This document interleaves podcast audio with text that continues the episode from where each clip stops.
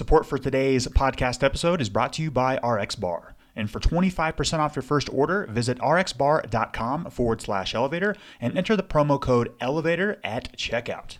Recovery Elevator, episode 190.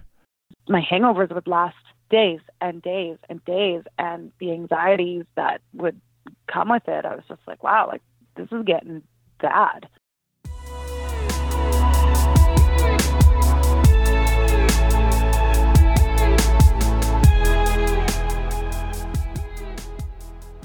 Welcome to the Recovery Elevator Podcast. My name is Paul Churchill. Thank you so much for joining us.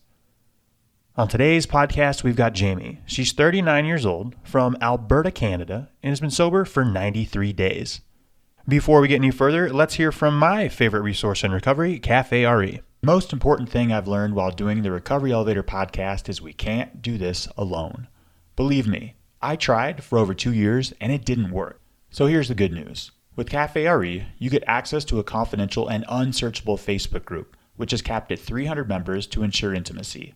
Then you get access to the Cafe RE forum outside of Facebook, which means you don't need a Facebook account to be part of Cafe RE. Both are private and only members can see who is in the groups and what is said. In the forum and Facebook group, you get instant accountability and genuine connection with others who also wish to lead a life without alcohol. In Cafe RE, you'll find that being sober is a tremendous opportunity and not a sacrifice. For just $19 a month, you too can join the conversation. You can be paired with an accountability partner, attend educational online webinars, online meetups, attend in person meetups and retreats, participate in book club, movie club, and more. Go to recoveryelevator.com and use the promo code OPPORTUNITY to waive the setup fee. I hope to see you there. Guys, I am getting all the final details squared away for the Recovery Elevator Social in Nashville, Tennessee. This is February 22nd to the 24th. So registration should be open on the recoveryelevator.com website in about three to four weeks. It's going to be a lot of fun. We did this the previous year in Dallas and it was a blast. Okay, let's get started. Today, I'd like to discuss an article recently published by CNN titled No Amount of Alcohol is Safe for Your Overall Health. The link to this article can be found in the show notes for Recovery Elevator episode 190. Thank you, Mike Knoll, out in Hong Kong, for doing the show notes. You do a great job as always. So, this article said if you're one of the one third of all humankind who drinks alcohol, take note. There's no amount of liquor, wine, or beer that is safe for your overall health, according to a new analysis of 2016 global alcohol consumption and disease risk. And to CNN, I have to say this thank you. No, seriously, thank you. Even though this isn't exactly earth shattering news, in fact, I think every single one of my listeners is already in possession of this invaluable information, but I want to say thank you for breaking the cycle. If I see one more article in my newsfeed about yoga and wine, Pilates and mimosas, I'm gonna barf. So thank you, CNN, for going against the grain in today's modern reporting culture. Even though this isn't breaking news and deep down we already know this information, let's see what the article has to say. Alcohol was the leading risk factor for disease and premature death in men and women between the ages of 15 and 49 worldwide in 2016, accounting for nearly 1 in 10 deaths according to the study published in the journal The Lancet. For all ages, alcohol was associated with 2.8 million deaths in 2016 worldwide. Well, what about small amounts of alcohol? The most surprising finding was that even small amounts of alcohol use contribute to health loss globally, said senior study author Emmanuela Gakidou. We're used to hearing that a drink or two a day is fine, but the evidence, well, it's the evidence, and it's clear. So I guess this means wine with yoga defeats the purpose. Yes, it does. Where does the US stack up in this mess? Not surprisingly, due to their large populations, China, India, and Russia led the world in the total number of alcohol related deaths in men and women. The US ranked fifth among men and seventh among women on that list. The UK ranked 21st for men and 9th for women. Shortly, I'll talk about how I pulled this study off, but let's see how they pulled this study off. The Lancet study, funded by the Bill and Melinda Gates Foundation, used data from the 2016 Global Burden of Disease Report, which captured information on premature death and disability from over 300 diseases by sex and age in 195 countries or territories between 1990 and 2016. Researchers analyzed the impact of alcohol on 23 health conditions and alcohol related risks on people between the ages of 15 and 95 for the entire year of 2016. What did they find? Well, Robert Burton called the study state of the art. The conclusions of the study are clear and unambiguous. Alcohol is a colossal global health issue, Burton wrote, suggesting that policymakers put a priority on programs that focus on decreasing alcohol consumption. Nice. Let's go ahead and cue music. Case closed. Roll the credits. All parties have added their input. Wait a second. What does Big Alcohol have to say on the matter? The Alcohol Information Partnership, a group comprising of eight of the world's biggest liquor companies, that sounds terrifying, said in a statement that nothing in this study challenges the array of studies suggesting that choosing to drink moderately is associated with a decreased risk of some health issues and a lowered risk of death. I'm hoping they aren't referring to the scandalous study where the NIAAA, a government body dedicated to helping people like you and me, which stands for the National Institute on Alcohol Abuse and Alcoholism, partnered with Big Alcohol to prove that modern drinking is safe. Yes, this is true, and I cover it in episode 167. What else did the study find? Globally, the study found that about 2.4 billion people drink alcohol, roughly one third of the population. So not everyone is kung fu fighting. Of the 7.4 billion people on the planet, 25% of drinkers are women, who consume an average of 0.73 drinks per day. 39% are men, who drink an average of 1.7 drinks per day. 1.7 drinks. How do they do it? So, are there any benefits from drinking? Well, some, but potential benefits are outweighed by overall risk. The results appear to fly in the face of research that indicates moderate drinking in the United States, that's one drink a day for women and two a day for men, might reduce the risk of heart disease and type 2 diabetes.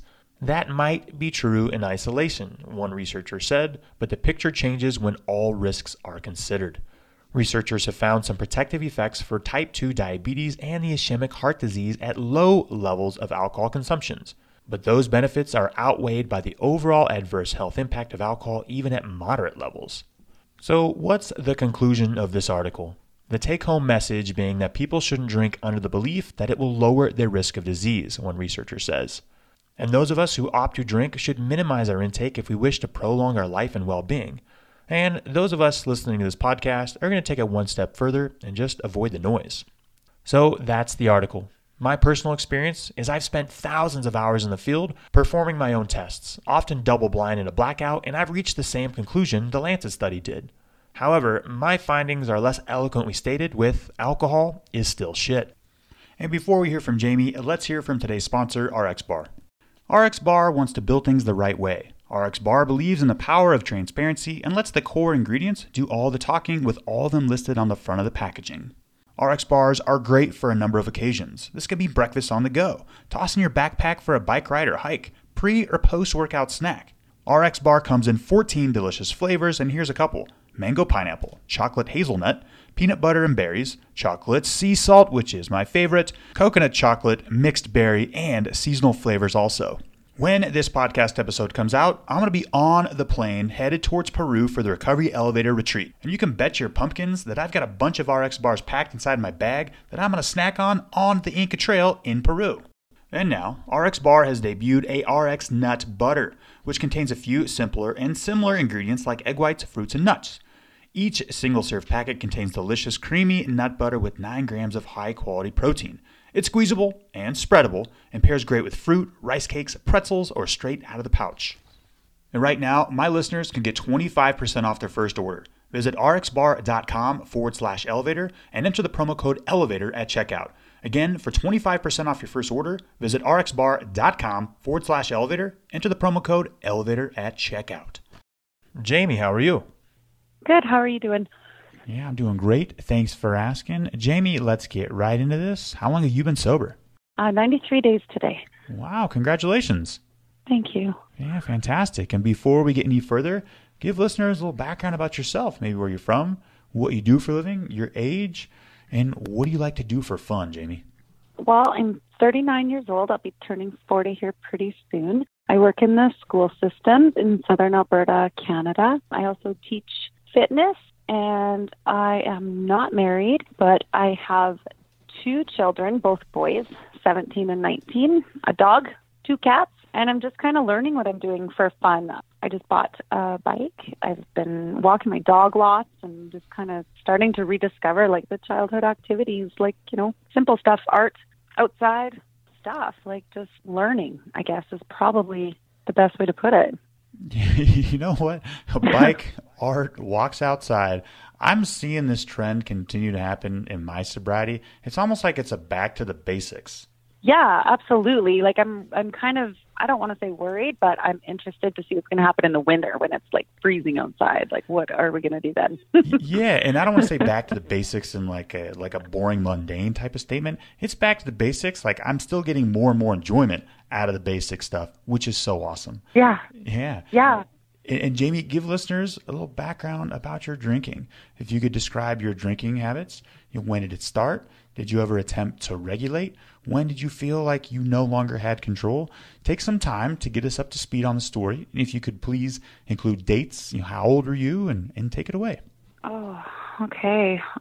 So, I mean, I started drinking when I was 12 years old, and it just kind of became one of those things. And right away off the bat, it was to socialize with people, to like fit in, to to be a part of the the group and to be with the bad kids, right? Like that was what was exciting for me. And just it, it's always been a part of my nature to live on that to live on that wild side of things, right? I'm a bright red box in in, in the sure. in the box. I'm a bright red crayon in, in that box of pastels and I always have been, just kind of gravitated towards that.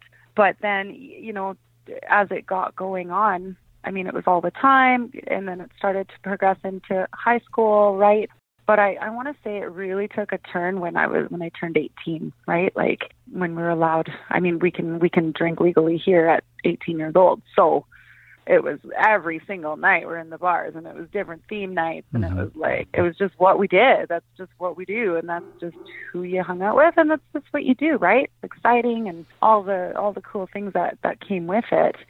And then, yeah, I ended up getting married and having a kid. And then, you know, things kind of settled down there, except when I, I don't know, I think it's when there's no responsibilities, right? So if the kids are with the babysitter, kids with the grandparents, it's like go time. It was go time. And then our family faced a tragedy when the boys were two and four. My husband had passed away in a car accident. And then it was just kind of, Thanks. Yeah. So, I mean, we're talking 15 years ago, right? Mm-hmm. And the first couple of years were like, holy, it was go time. Like, the boys were always well taken care of. Sounds like it was go time all the time. It was go time all the time. And then there was a reason for it. no, no kidding. yeah a reason for it. So yeah, some people you know, have to search far, far for the why, but your why was pretty clear. I think so, and I mean, uh, the the most important thing for me was to to make sure that the boys were good and and they were always well taken care of. And uh, I don't know, I I had it all together. I was going to college. I was going to university. The kids were fed. Everything was managed, really managed, unless the you know when the boys would go away to their grandparents or that that's when shit would hit the fan. You know what I mean? Like that's when it was I got nobody to be accountable for. So I'm just gonna go on a tear, and I certainly did for years and years. And then eventually I got into another relationship, and which was very similar. He he was very similar in drinking as the way I was too, right? And mm-hmm. yeah, so we started to to have drinks together, and that's kind of how the relationship formed. And then as it kept going and going and going, like nothing was changing so eventually that relationship ended but just in in the the last relationship i had it lasted 3 years long distance he was a normal drinker. And at that point i mean i knew that alcohol was a problem for me just in the fact that like it was hitting me like bad. It was my hangovers would last days and days and days and the anxieties that would come with it i was just like wow like this is getting bad but it was you know with the crowd of people that you're with it's all just normalized right? And i mean even now that i'm out of it it's still now i can see it. Does that make sense? Absolutely. It makes total sense. Yeah. And yeah and like when was that relationship you, you you mentioned you're you're kind of going at it hard or you're with a normal drinker. You ended that relationship the three year relationship then you're with the normal drinker. When was this? You're 39 years old now. When was this I started that when I was 35, and because it was long distance, basically I still could like do whatever I want, right? Like he's he's not here, so I'm going to go out for drinks, baby. I'll talk to you later. Da da da. But then I wouldn't give the text or phone calls. I wouldn't be in communication because now the wheels are off and it's I'm doing my thing, right? So I mean, the communication there there was none because Jamie's doing her thing, and it's a very selfish disease, right? So it was all about me, and so eventually the fighting became too much and instead of me really acknowledging what I was doing to him, it was me just saying, Oh my God, like he's drama king and oh my God, like I can't handle this and oh he's such a baby man child. Right? Like I put that blame on him. Sure. Yeah. right? And then eventually I let him go because it got too hard. I was like, you know what, I, I don't this isn't working.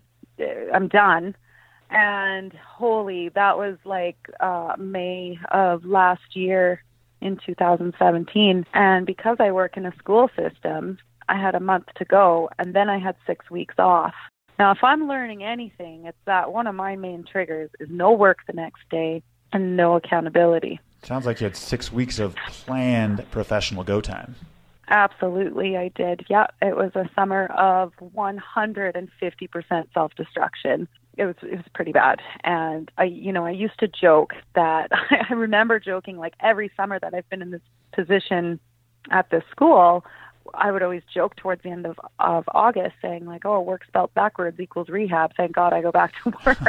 That's funny it's funny, but you know, looking back, like that's so not funny. like that should have been maybe uh you might be an alcoholic. oh, totally. If if you're but, looking forward to work to end your binge, you might be an alcoholic. Yeah, I'd say so. yeah. yeah. So tell us yeah. more about this summer of destruction, 150% go time. What happened? Was there a rock bottom moment in there? You know, your sobriety date is uh-huh. 93 days ago which I think puts us at, at you know, May of 2018. It's about a year ago. Yeah, walk us through the last year. What happened?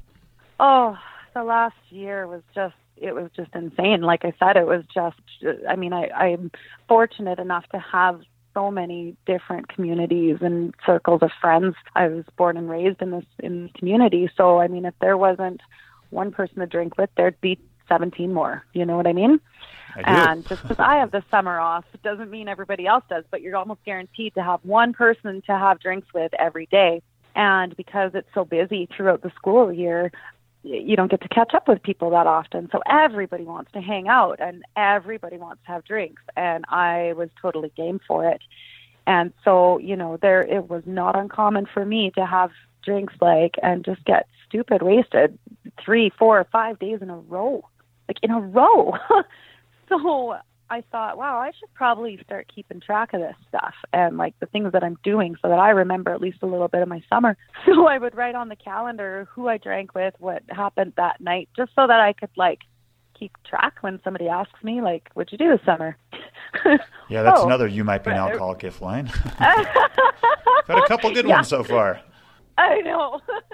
I know. And yeah, so when I looked back on on the summer, like September came and it was time to go back to work. And I was, so out of six weeks, I had 38 days of blackout days. According to your summer um, 2017 memory calendar, which was tracking yeah. the lack of memories, ironically. Yeah, yeah. And so everything in between there was all recovering from those days. Sure so I thought, okay, I'm just gonna, I'm just gonna like tone it down a little bit. Thank God for work. And I started. We have what's called bikini boot camps at the gym that I work at, and there's these fitness challenges that continue on for eight weeks consecutive. And part of that is clean eating, working out five days a week, five to six days a week, uh-huh. and no drinking. In sure. fact, number one is no alcohol. And and I was like, okay, I'll join the bikini boot camp. Okay, I got this. I right, I can. I'll just quit everything. And that was starting in uh, the middle of September. So I white knuckled that. Oh boy, and I lasted two weeks, and then you know I fell off for sure, and then everything falls off. And then it was like, okay, well, Christmas is coming. At that point, well, I've got two weeks off of work and my children were going away to their grandparents again for those holidays. So with that, I don't remember Christmas Day. I don't remember New Year's Eve. I mean, it's it was just it's an invitation to wreak absolute havoc on myself, and it's just the way it is. And then it was like, okay, I'm going to do dry January. So had a you know your last final hurrah, New Year's Eve, dry January hits. I last 23 days. Then it was okay. I'm going to come back on February. I'm not going to drink beer. I'm not going to drink beer in February and everything else I can drink. And I did. And then I thought, wow, I really need to get away. It's, this is this is stress. This is my friends. This is everything else. And so I booked a vacation. And okay. I thought I'm going to go away. Where'd you go? An all-inclusive resort in what country? Where'd you go? Uh, well, my plan was I'm going to go and I downloaded eight books on my e-reader. I purchased an e-reader just for that vacation. I'm going to download books. I packed. I purposely planned at a resort where they do yoga every day, where they do the activities, fitness uh, activities that I like to do. Yeah, I had my gym clothes. I had everything packed. I everything, and it. Oh my God, Paul! Twenty minutes in, I cracked a beer as soon as I got in my hotel room. I went by myself, so I was a little nervous. As soon as I went down left my room. I actually I met some people right off the bat. First night was a blackout drunk and I did not stop until I got onto the shuttle bus from the resort back to the airport and I cried the whole way home. Wow. yeah. The whole way home like thinking what the fuck right? Like i i had it all and you know the money and the time and the plans and it was like why can't i just what like why? Then it was okay i'm back april 30th i'm going to do this boot camp again this time I got to quit smoking too because oh, wow. I promised them. Yeah, yeah. I had made a pact with my kids three years before that I would quit smoking before I was 40, and I knew that like it's right away. So I thought I'd get a good head start. So April 30th was it. I mean, quit smoking, drinking, eating everything bad, it, and I'm just going to get it together. So May 12th. yep. Sorry, I'm I'm, I'm laughing. I, uh, Before we get to May 12th. I, just want to make sure I got this right, and I want to summarize this for listeners because there's a question that I ask people: is is you know did, can you tell about attempts to moderate your drinking attempts to quit? And it sounds like you know you were seeing the red flags which is awesome. But this is what i have without even asking that question and i'm sure we can add more layers to this cake is at the end of 2017 you looked at work like oh my god you were excited. Your six week vacation was over because work was going to sober you up. And then after that you had the bikini bod. And then you tried january mm-hmm. which lasted 23 days which is actually pretty impressive nice job. And then you did only beer february which is impressive. Again nice job and then you booked a sober vacation, which lasted 20 minutes, blacked out the first night, cried on the shuttle ride home. And then we got April 30th. We got the boot camp coming up. Not only to quit alcohol, you're doubling down, you're tripling down, you're going food, cigarettes, and alcohol. Jamie, my heart's with you because I've been there. Girl, I've been there too. Like, it's just, and we haven't even hit May yet. no. Oh my God. Like, I'm, I'm just like, I'm, I, uh, there's 93 days sober, but look at all that weight we just like expelled. Because I know it's, I know we're in a better spot now, but that was hard to say, and I'm sure it was hard to live through. And I've been there, and you're in the right spot, Jamie. Keep going. Yeah, yeah. okay, definitely. let's move forward. Yeah.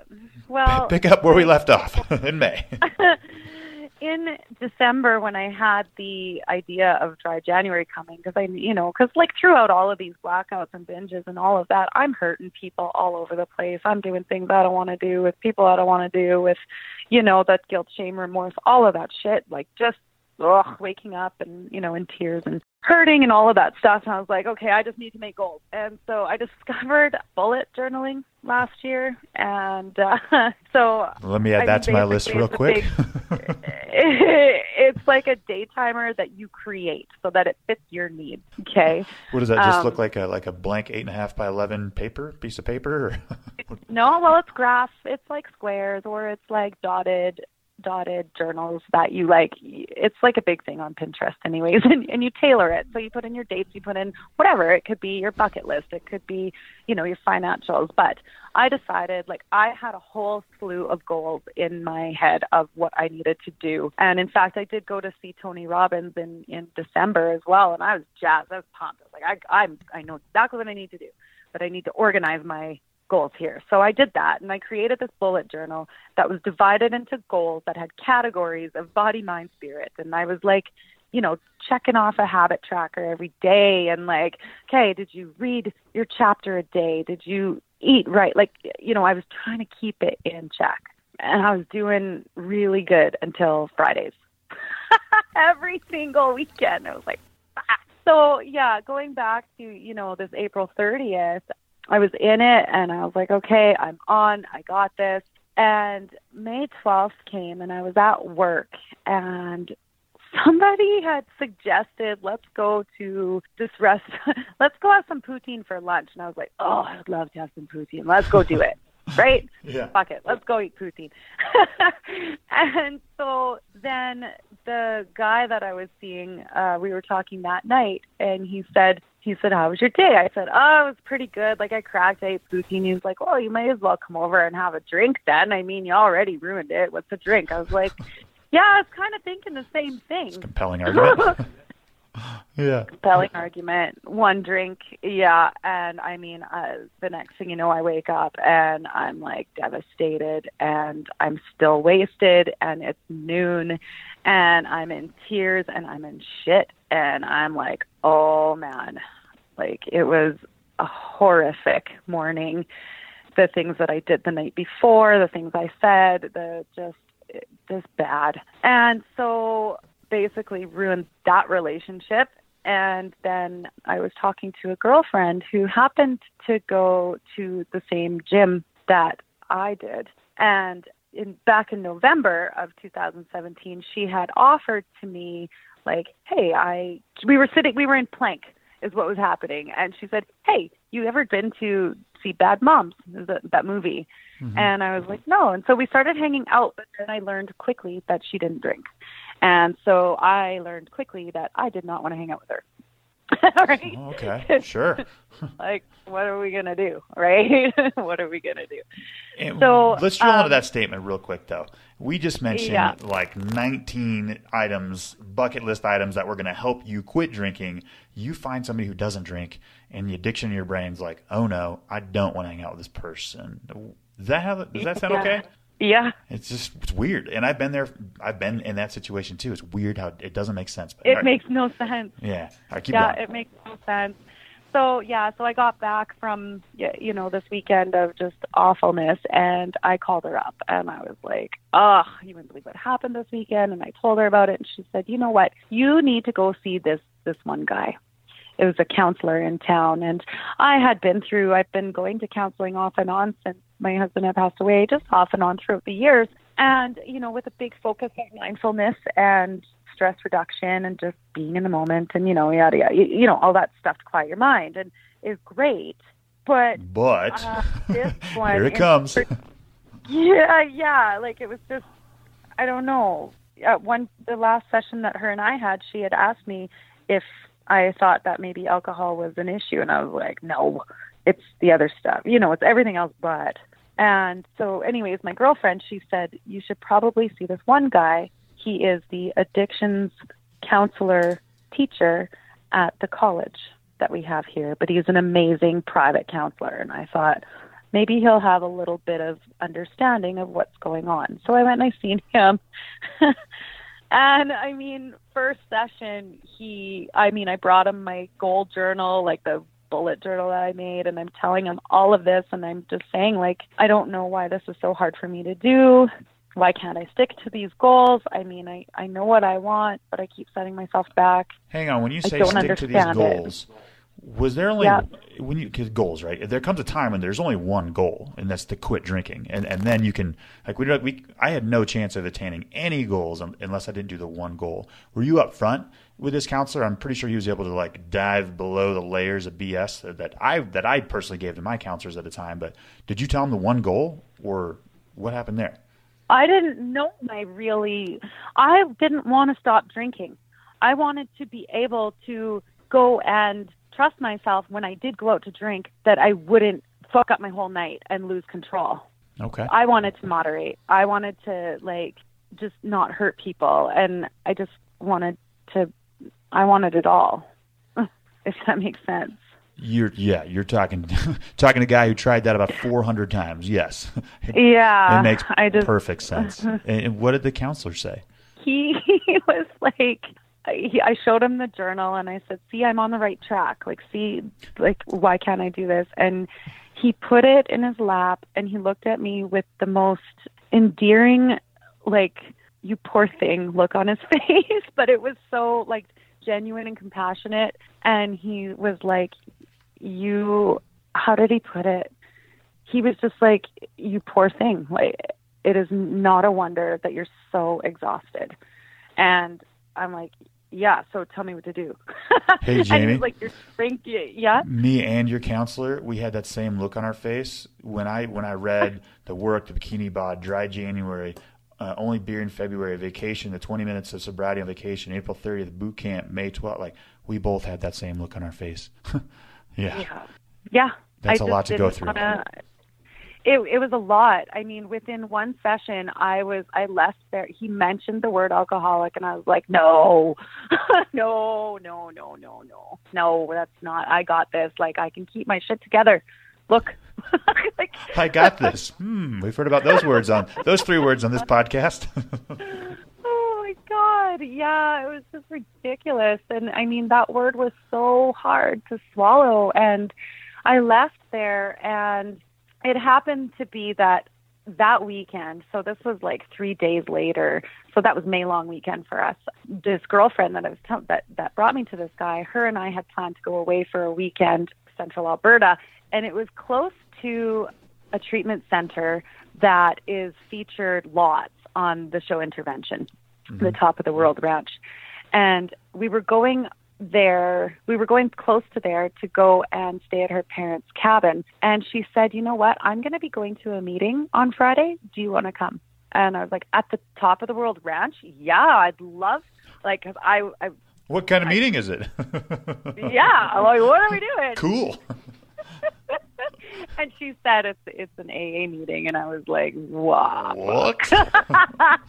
but you know what? I knew, I knew after the counselor's appointment and everything else, he, you know, he put it into a really great metaphor, and he said, "Can you imagine if you're dating this guy and you go out and you get ready and you get beautiful for him, and you're like, we're gonna have an amazing night, and you go."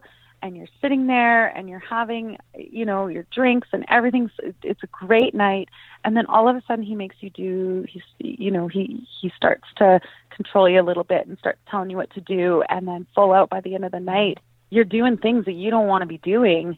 And you come home and he beats the living shit out of you. Like what would you tell your friends if they were in a relationship like that and I was like, oh God, I said, there's no way I would let, no, I wouldn't even be in a relationship like that. And he said, well, how is that any different than what alcohol is doing to you? And it, that slammed me right in the face. When he explained it to me like that, I was like, holy shit. And he says, you have a really bad relationship with alcohol. Yeah, you were already And in that relationship. Yeah. And it, I mean, the way that he explained it to me that way, I mean, you know, when you know, you know, when you know, I knew, but I needed, I needed it, that mirror to be put in front of my face instead of dancing around it and like, well, maybe, or denying it for as many years as I did. And this has been going on forever. So how'd you do it? How'd you do it? Uh, well, I went to the meeting, and as soon as I got there, I felt really uncomfortable. But it was an alumni meeting, so all of the people who had graduated from this treatment facility flew in from all over the country and Wow. to, to, to be at this meeting, right? And it was a speaker meeting. So, I mean, there was some pretty big deal milestones being had. Lots of one years. I think there was 17 people celebrating their one year. And I mean, just listening to them talk, I, I could not stop crying. I was like, oh my God, I belong here. Oh no. Like, I was like, it was, it was a sense of relief, but fear, but acceptance, but relief. Like all the answers just flooded my brain. And like I just knew that right there, my life was going to change forever. It was just holy shit. So Jamie, you mentioned earlier, and these are two different things. When you know, you know, that's one thing. Yeah. But then Yeah. when you're ready, you're ready. And those two don't necessarily always line up within such a short time frame that yours did. And I think that's so cool. When when you know sometimes you get a moment of clarity. The counselor, he's a good one. Nice nice job. You know. Yeah. And, and you Yeah. you there's probably some more records waiting for you if you hadn't met with that counselor. But you know you know and you know and, and you're ready to get started and that's so cool. So tell us what happened after that meeting. Well, after that meeting, so like one of the things I thought about, I had thought about AA before, but because of my, yeah, it, the profession, the embarrassment, like all of that, all of that stuff, all of those reasons why people don't want to go to a meeting. I mean, for myself, it was right off the bat. I didn't want to see anybody I knew. That was number one. I was really embarrassed, and yeah, what you just said though, I, that's kind of why I started the podcast because I two two months after mm-hmm. I got sober, I was like dodging trees, like I was embarrassed. I didn't want people to see me in there, and that was like a light bulb moment. It's like holy shit, this stigma is just as dangerous as alcohol huge. itself, it's and, huge. and that needs yeah, to change. and well, and that was part of the reason I was pretty open to going to the meeting out of town just to check it out for the first time.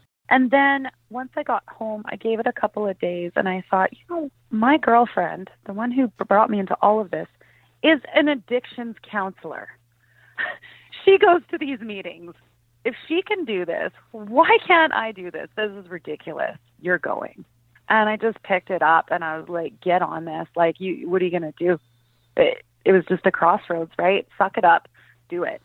And just thinking about some of the things that this counselor said, uh, like he, he really was awesome at helping me to understand the disease behind it and saying like this is a brain disorder and i mean that look of compassion when when he when he said like holy poor thing was because he felt that compassion of me struggling against a brain disorder. And it was just such a like holy man like the, the, that understanding that was the number one thing i needed in order to not be embarrassed and to admit. I mean step one right? Like i'm powerless and now i'm okay to admit that.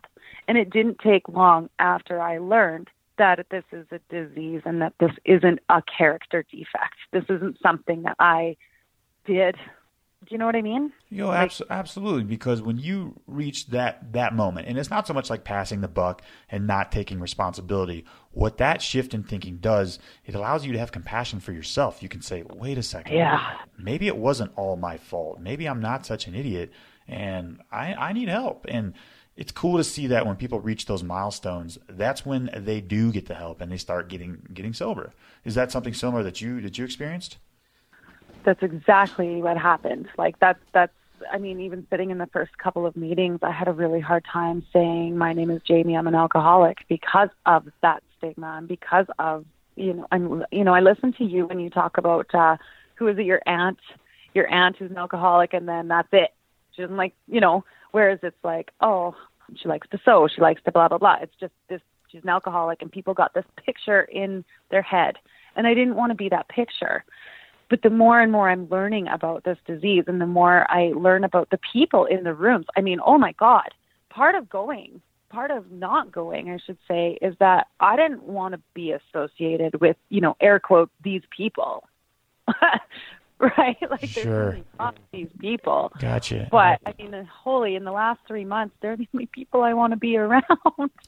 yeah, I was confused for a second. I want to clarify. I don't have an aunt who, who's an alcoholic, but I, I know I- what you. What, was I was confused. No, I know what you said is is it, it it the word alcoholic ends a statement. It's my neighbor Rick's an alcoholic. Period. It's not my neighbor Rick is an alcoholic and he loves to fly fish and he's a great basketball player. And I get it. I've broken up with the word officially on this podcast hundreds of times with the word alcoholic. Yeah. I like the term alcohol use disorder. I have enhanced dopamine receptors. But at the end of the day, it is what it is. And once we reach that form of acceptance, I'm an alcoholic. I got EDR.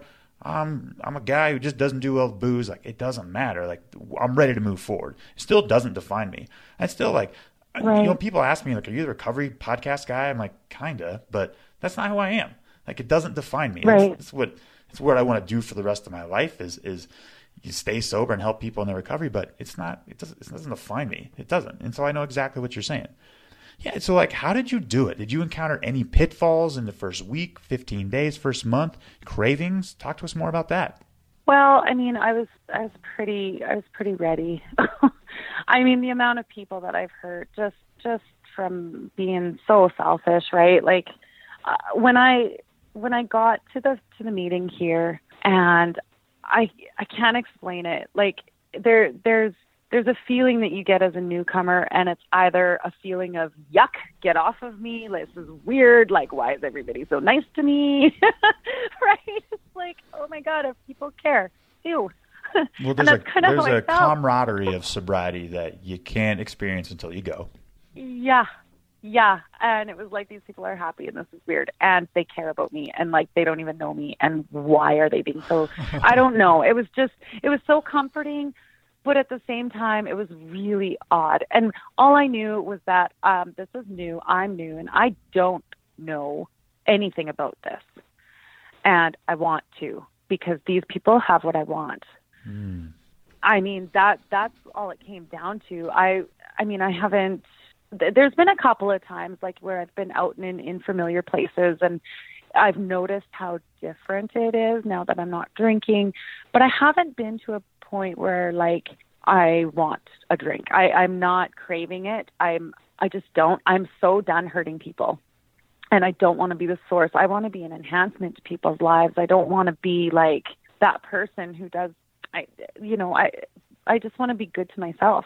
Finally. Like it's oh, been years I'm since glad, I can remember. I'm glad you said that because you said I'm done hurting other people, but it sounds like you're done hurting yourself. Yeah. Yeah. I mean, you know, you you this whole thing, and it, it, of course, there's lots that it stems down to. But like since the whole accident and stuff, my I lived my purpose was to be there for my children and to take care of my children. But when my children were gone, it was seek and destroy to myself, get out of myself and my feelings and taking care of myself. It's all about everybody else. And you know, what hit me really hard last year was my son graduating, and it hit me that, like, oh my God, my job with these kids, I'm almost done. Like, I've got one graduating this year, and, and I freaked right out. And it was like, oh my God, it's only going to be me. Oh my God, like, I can't take care of myself. I destroy myself. My, I'm out to kill myself. Whoa, you almost saw my own devices. Yeah, you almost saw a perpetual state of go time right around the corner, and you kind of knew it was coming down the pipeline. Paul, I knew that if I didn't deal with this, I would be dead within five years. I guarantee you, I would have killed myself just just through the anxiety and wow. the shit that I do. Yeah, I, I knew it. You knew the gig was up, and, and you have 93 days. This is it's incredible. Nice job, Jamie. Walk us through a day, or you know, what's working for you? How are you staying sober? Mm, well, um, this podcast is oh my gosh, like I it's amazing. I don't know how I found it. I just did. I I just did. And I'm so thankful that I did. I mean, I listened to you and the people that you interview every day while I'm like getting ready and for the day like putting makeup on and hair and all of that stuff getting ready and and it's just a really nice start to the day and helps put my brain in the right place. Things are a little bit different right now. I've been given the gift of the holidays, right? Like I it's this is the first summer I've I, I don't remember being sober for this long, um, especially in the hot summers that we have. But I, you know, I'm going to work next week. But this time I'm not looking forward to it because it's work, right? but I am looking forward to just because I spend so much time in in. I, I've been given such a gift to be able to focus on myself and my recovery in the last six weeks that you know this change is is kind of um shaken me up a little bit, I guess is is the the right term. But I've established the community that I'm in, and I've gotten I, I can't even tell you how many phone numbers I've gotten, how many people I've met, and how much support I have, and uh, the accountability. All of my friends know what I'm doing. Everybody knows what I'm doing, and there's a couple people that I work with that know what I'm doing. Uh, I mean, I can't hide. I can't. It's That's not big. like I could go grab a bottle and come home. Yeah, like you know what? I had a cigarette last week, and I was like, oh my god, I had a cigarette, and I knew I had to tell everybody. Like I have to tell people. If like I can't you can't do this alone. No, right? Jamie, there's a lot of ways to describe it, but it sounds like you're burning the ships. You've created a ton of accountability. You're completely embracing community versus both with 12 steps in person. You've come out publicly, uh, both with your friends, but also at work. Like this is solid recovery progress. I'm. You should be proud. You're rocking it. Nice job. Yeah, I mean, I've got a really wicked sponsor too, and the deal with the with the sponsor, I mean, I knew right off the bat I didn't need anybody to coddle me. Like, you know, within those your communities of people and friends, they're going to tell you the things you want to hear, right? They they care about you, they love you, and they're going to, oh, it's okay, and oh, you'll do better next time. Oh, everybody drinks. Oh, right. But my sponsor is like, uh, uh he doesn't get let me get away with nothing, nothing. So, and I needed that, and I can call him when I mean, anytime I'm faced with a decision I don't know, like left to my own will, it's it's not going to be a good decision. I use him. I text him or I speak with him. Oh my God, all the time, all the time. And I just recently got myself a little sponsee as well. So, yeah, accountability. Again, you're really embracing oh, this recovery God. thing. Nice job. Well, that's because I didn't give myself a choice. I, I made, I, I gave it all away. I gave it to my sponsor. I gave it to my higher power. I gave it to anybody else but me, and it's been working wonders. I love it. And Jamie, we have reached the yeah. rapid fire round. If you could answer these questions within 30 to 60 seconds, that would be great. Are you ready? Yeah. And Jamie, worst yeah, memory from drinking?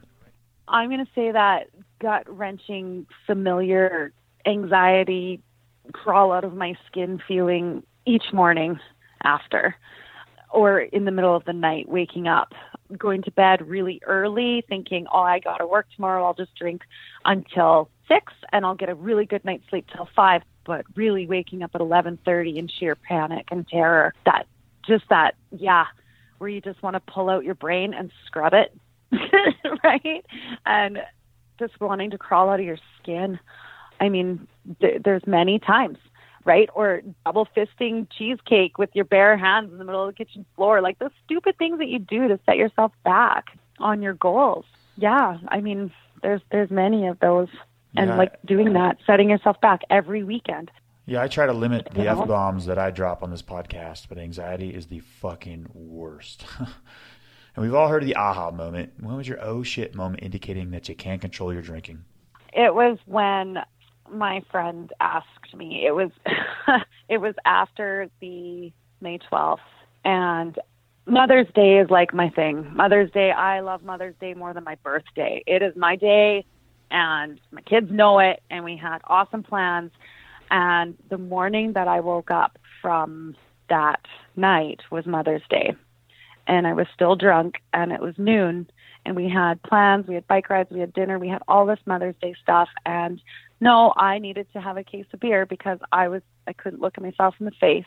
And after a couple of days when I was finally able to face my friend who like fortunately was was great enough to give me that gift of forgiveness and actually speak to me after said to me you know i don't understand how one drink can turn to four o'clock in the morning awesome mm. that was like ooh there you go and jamie yeah. You got 93 days. How are you get 94, 95? What's your plan moving forward?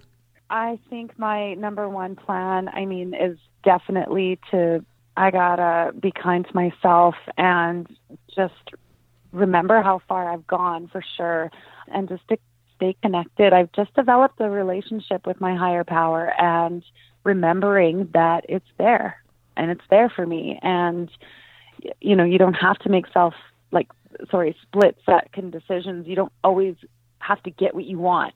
You don't always have to give in to instant gratification. Just to breathe, to stop, to pause, to ask for help.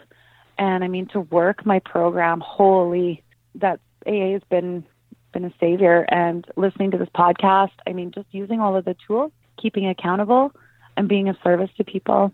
And Jamie, in regards to sobriety, what's the best advice you've ever received? That it isn't a moral defect that I have this disease. This is not my fault. That like that's that's a huge one. And to get myself out of my head, I, I will get that chitter chatter, and it'll just keep going. And and you know I've named my disease as well. So thank you for that, Paul, because that has been huge as well, right? So mine mine mine is named Robin. it's actually the it. uh, alias that I used to give to the cops when I would get busted for liquor tickets when I was 17. yeah, and so like just recognizing that and to, you know, eat the eat the fucking ice cream. It's okay. Totally fine. it's okay. Yeah. Give and, yourself a break once in a while. And what parting piece of guidance can you give listeners who are thinking about getting sober or are already doing it? that sober is awesome. I really didn't think it would be, but it is so awesome and that you're not missing out on anything. You're just gaining so much. I, I just went on a vacation. I just got back last week from Maui and I didn't drink and it was the best vacation I have ever had. I think, you know, just getting a sponsor and getting a community and telling people the accountability for me has been number one. And Jamie, before we depart, give listeners your own customized you might be an alcohol gift line. Uh, well, I gave you a couple, didn't I? We had some good ones earlier, but I'm excited. So Keep far. coming. Um, well, last last summer I made up a pretty good drinking game, and I walk my dog quite a lot, and so eventually I was like, I'm just going to bring a six pack on the walk, and every time he has to pee, I'm going to take a drink. So this is a solo drinking game. Okay, sure. Oh well, you might be an alcoholic if you make up drinking games with your dog. That's fantastic. I love it, Jamie. Thank you so much for joining us on the Recovery Elevator podcast. Congratulations on 93 days. Thank you so much, Paul. I appreciate it. It has been a rough year for celebrities and deaths due to alcohol. Well, in fact, I think each year is a rough year. But I want to talk about Cranberries singer Dolores O'Riordan, who accidentally drowned in the bath after a night of heavy drinking alone in her hotel room. The 46 year old mother of three from Kilmallock, County Limerick, who had battled alcoholism, had drunk spirits and champagne, and was four times over the legal drinking limit when she died. Dolores, our hearts are with you right now and forever. Thank you for your art. Guys, thanks for listening as always. It's great to be back behind the microphone. I had to take last weekend off. Got a head cold in the summer. I don't know if you can hear my voice is a little off. Um, but yeah, it's good to be back behind the microphone. And we took the elevator down. We got to take the stairs back up. We can do this.